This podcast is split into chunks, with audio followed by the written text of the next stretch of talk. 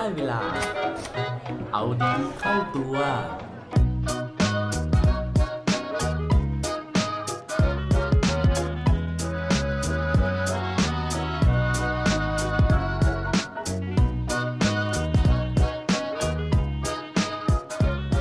คุณเคยรู้สึกว่างานที่ทำอยู่ไม่มีคุณค่าไหมครับ สวัสดีครับ พบกับผมชัชวานแสงปรีดีกร และรายการเอาดีเข้าตัว รายการที่จะคอยมามันเติมวิตามินดีดด้วยเรื่องราวแล้วก็แรงบันดาลใจ ที่รับรองว่าจะช่วยเพิ่มพลังแล้วก็ภูมิต้านทานในการใช้ชีวิตของพวกเราในทุกๆวันได้อย่างแน่นอน วันนี้ในฐานะที่เป็นมนุษย์เงินเดือนนะครับ ก็เลยอยากจะมาชวนคุยกันเรื่องงานที่ทำอยู่กันนิดนึงนะครับ มีใครเคยรู้สึกว่าเฮ้ยงานที่ทำอยู่เนี่ยมันไม่ happy บ้างไหมฮะ จริงๆ แล้วในสายของ HR เนี่ยนะครับเขาพูดถึงเวลาที่คนเราเนี่ยไม่ happy กับเรื่องงานเนี่ยมันมีมาจาก 3 สาเหตุด้วยกันนะครับ ไม่ว่าจะเป็นเรื่องคนเรื่องเงินหรือว่าเรื่องงาน ซึ่งเรื่องคนนะครับ อันนี้เป็นปัญหาโลกแตกมากเพราะว่าบางทีเราอาจจะไม่ชอบคนนั้น คนนั้นอาจจะไม่ชอบเราเจ้านายไม่รักเรานะครับ หรือว่าเพื่อนร่วมงานแบ่งเป็นฝักเป็นฝ่าย อันนี้มันก็จะสร้างบรรยากาศที่ไม่น่าอยู่ไม่น่าไปทำงาน ส่วนเรื่องที่2นะฮะก็คือเรื่องเงินอันนี้ทุกคนน่าจะเข้าใจดีคือบางทีเรารู้สึกว่า เอ้ยทำไมเราได้รับการตอบแทนนะครับผลประโยชน์ต่างๆเนี่ยได้น้อยนะฮะเลี้ยงตัวไม่ได้หรือว่าบางทีดันแอบไปรู้เงินเดือนเพื่อน หรือว่าเงินเดือนคนอื่นๆในออฟฟิศนะครับก็ทำให้เราไม่แฮปปี้สุดท้ายก็อยู่ไม่ได้ แต่ว่าเรื่องสุดท้ายนะครับ อันนี้เป็นเรื่องที่เกี่ยวกับงานโดยตรงเลยนะฮะซึ่งปัญหา ส่วนใหญ่ที่เขาทำวิจัยมาเขาบอกว่าคนเรามักจะรู้สึกไม่ happy เมื่อเรามีความเห็นว่างานที่เราทำอยู่เนี่ยมันไม่มีคุณค่านะครับ ซึ่งจริง ๆ แล้วทางแก้ก็มีหลายอย่างเลยนะฮะไม่ว่าจะเป็นเรื่องของการที่เราอาจจะต้องเพิ่ม skill ของตัวเรานะครับ หรือว่าเราอาจจะต้องไปคุยกับหัวหน้าตรงๆเลยนะฮะซึ่งวันนี้จริงๆ เราไม่ได้อยากจะมาแนะนำวิธีในการแก้ปัญหาว่าทำยังไงให้เราแก้ปัญหาเรื่องคุณค่าของงานได้ เพราะว่า อันนี้มันขึ้นอยู่กับหลายปัจจัยขึ้นอยู่กับว่าคุณทำงานอะไรด้วยนะครับ แต่ว่าสิ่งที่อยากจะมาคุยกันวันนี้คือเรื่องของผู้หญิงคนหนึ่งฮะที่เขาเคยรู้สึกว่างานที่เขาทำอยู่เนี่ยนอกจากจะไม่มีคุณค่าแล้วยังเป็นงานที่ต้อยต่ำไร้เกียรติ แต่ว่าวันหนึ่งเขาเปลี่ยนให้งานที่ไม่มีคุณค่าแบบนี้กลายเป็นงานที่มีคุณค่ารวมถึงตัวของเขาเองเนี่ยก็กลับกลายมาเป็นคนที่มีคุณค่าได้ยังไง ลองมาฟังเรื่องราวของพนักงานทำความสะอาดที่ชื่อฮารุโกะนิอิสุกันครับ ผมได้อ่านเรื่องราวของคุณนิอิสุเป็นครั้งแรกเนี่ยในบทความของเว็บไซต์ไทย PBS นะครับ โดยเขาเล่าถึงเด็กผู้หญิงคนหนึ่งนะฮะที่เป็นลูกครึ่งจีนกับญี่ปุ่น ที่ต้องอพยพไปอยู่กับพ่อแม่ที่เมืองจีนครับ ในระหว่างนั้นเนี่ยก็โดนเพื่อนๆล้อว่า อีเด็กญี่ปุ่นนะครับ จนกระทั่งโตมาอายุ 17 เนี่ยก็ตัดสินใจว่าจะย้ายกลับมาอยู่เมืองญี่ปุ่นละ คราวนี้นะฮะแทนที่จะใช้ชีวิตอย่างสงบสุข ก็โดนเพื่อนๆล้ออีกว่า แกมันเป็นเด็กชาวจีนนะครับ ก็เพื่อนๆก็ไม่คบแล้วด้วยความที่คุณนิฮิสุเนี่ยไม่สามารถที่จะพูดภาษาญี่ปุ่นได้เพราะว่าอยู่เมืองจีนมาตั้งแต่เด็กทำให้ตอนที่อายุ 17-18 เนี่ยแล้วอยากจะเริ่มทำงานครับมันก็ไม่มีโอกาสในการที่จะสามารถเลือกงานได้ เพราะว่าเขาไม่สามารถสื่อสารภาษาญี่ปุ่นได้ สุดท้ายก็เลยตัดสินใจว่าอะงานอะไรก็ได้เราทำไปก่อน ก็เลยไปเริ่มต้นอาชีพด้วยการเป็นแม่บ้านทำความสะอาด ซึ่งตอนที่เริ่มงานแรกๆครับเขารู้สึกเลยว่ามันเป็นงานที่เขาไม่ชอบเลย แล้วมีความทรมานใจมากๆ เพราะว่ารู้สึกว่ามันเป็นงานที่ไม่มีเกียรติ เวลาที่ทำความสะอาดไปเนี่ยคือ ไม่มีใครยิ้มให้ ไม่มีใครสบตา ไม่มีใครอยากจะคุยด้วย เป็นงานที่ต้องอยู่กับตัวเอง แล้วก็ก้มหน้าก้มตา รับผิดชอบความสกปรก ที่คนอื่นทำทิ้งไว้ จนกระทั่งวันหนึ่งตอนที่เธออายุ 23นะก็ได้มีโอกาสเปลี่ยนงานได้มาทำความสะอาดที่สนามบินนะครับ แล้วก็ได้เจอหัวหน้างงานใหม่ชื่อว่าคุณซูซูกิซึ่งคุณซูซูกิเนี่ยเป็นหัวหน้างานที่รอบรู้แล้วก็เชี่ยวชาญเรื่องของการทำความสะอาดมากนะครับ คือรู้จักน้ำยาทำความสะอาดทุกประเภท รู้จักคราบสกปรกทุกประเภทเลยนะมีคนแบบนี้อยู่ด้วยนะครับ นอกจากนี้นะครับคุณซูซูกิเนี่ย ยังเป็นคนที่เปลี่ยนทัศนคติ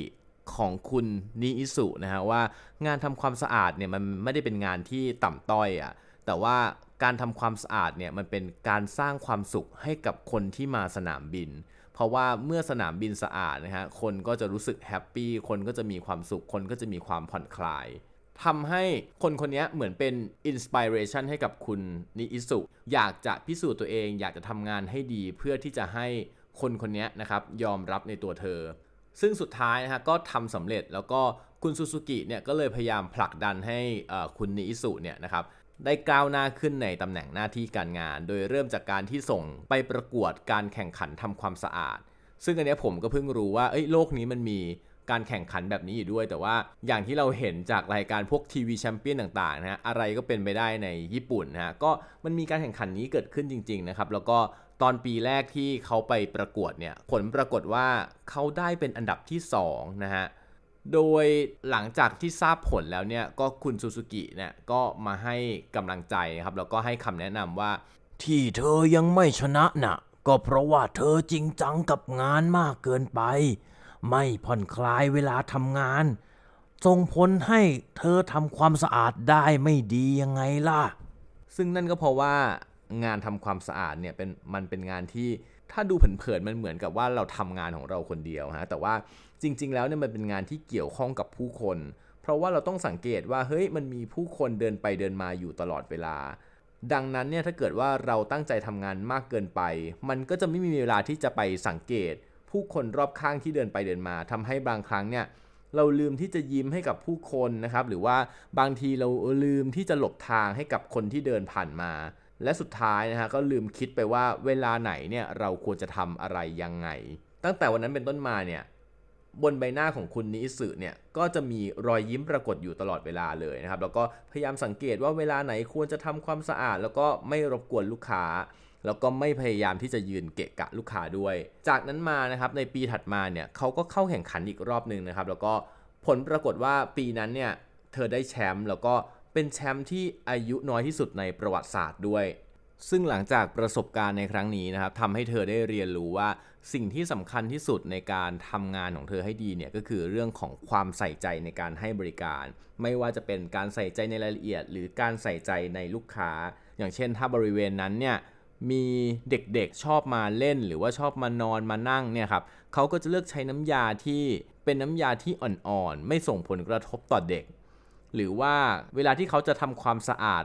ราวบันไดเลื่อนนะครับเขาก็จะเลือกทำความสะอาดตอนตีสามตีสี่เพราะว่านั่นเป็นเวลาที่ผู้โดยสารน้อย เพราะว่าการทำความสะอาดราวบันไดเนี่ยเวลาที่ผู้โดยสารมาใช้ตอนหนึ่งวันเนี่ยมันอาจจะเกิดไฟฟ้าสถิต จะทำให้เกิดประสบการณ์ที่ไม่ดี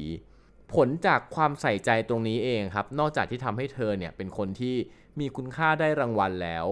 ยังส่งผลให้สถานที่ที่เธอดูแลครับ ก็คือสนามบินฮาเนดะเนี่ยได้ชื่อว่าเป็นสนามบินที่สะอาดที่สุดในโลก หรือ the world's cleanest airport นะครับ ซึ่งจัดอันดับโดย Skytrack โดยปัจจุบันนะครับ คุณนิสึก็ยังคงทำความสะอาดอยู่ แต่ว่าเธอไม่ได้ต้องก้มหน้าก้มตาทำความสะอาดในโลกส่วนตัวของเธออยู่คนเดียวแล้วนะครับ เพราะว่าพอสนามบินเนี่ยได้รับรางวัล